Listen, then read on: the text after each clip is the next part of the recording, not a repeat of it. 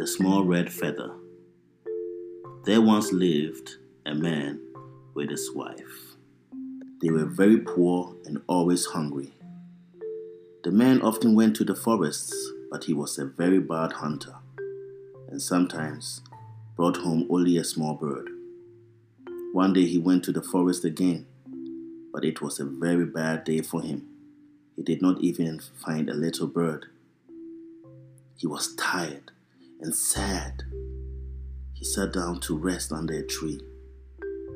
Then he heard a sweet song of a bird. He looked up and saw a very small bird whose feathers were red. The bird said, Hmm, I see that you are poor and hungry. I want to help you. I will give you one of my feathers. Take it home and cook it. You will have a good dinner.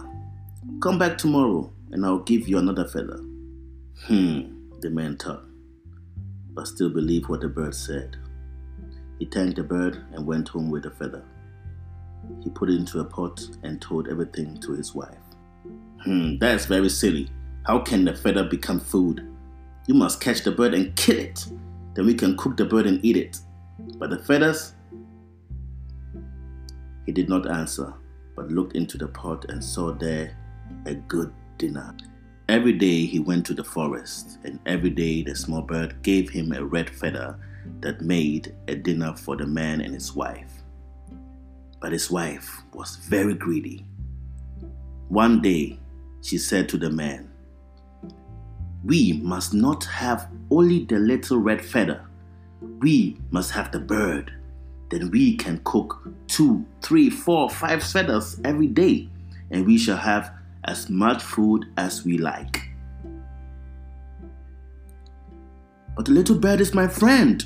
I shall not kill it, said the man. One day, the woman followed his husband into the forest but he did not see her. The woman heard the sweet song of the little red bird.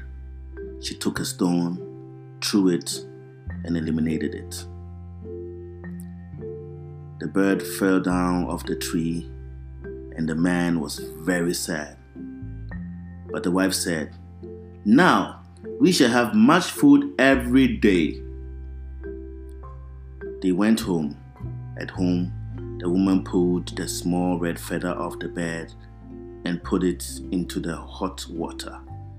She cooked and cooked it and cooked and cooked it, but the feather was just a feather. From that day on, they were again always hungry. And the moral of the story is don't be greedy, be content with what you have. The moment you become greedy, you will lose those things which you already have.